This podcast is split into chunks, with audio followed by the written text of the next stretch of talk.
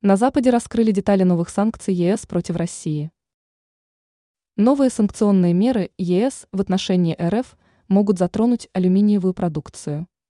Причем в таком случае возникли некоторые сложности с выбором целей для санкций. Об этом рассказали журналисты издания «Политика», ссылаясь на осведомленных дипломатов ЕС. По их данным, алюминиевая продукция РФ входит в список товаров, которые находятся в центре внимания очередного санкционного пакета Евросоюза против российской стороны.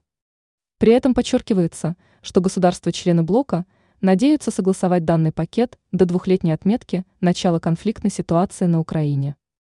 Один из дипломатов сообщества обратил внимание на то, что в таком случае возникли некоторые сложности с выбором целей. Сообщается, что одна из проблем в данной ситуации состоит в том, что многие крупные объекты уже находятся под санкционными мерами. А некоторые товары, касающиеся СПГ или ядерной энергетики, оказались в таком случае недоступны. Ранее стало известно о том, что в ЕС обсуждают новые санкционные меры в отношении российской стороны.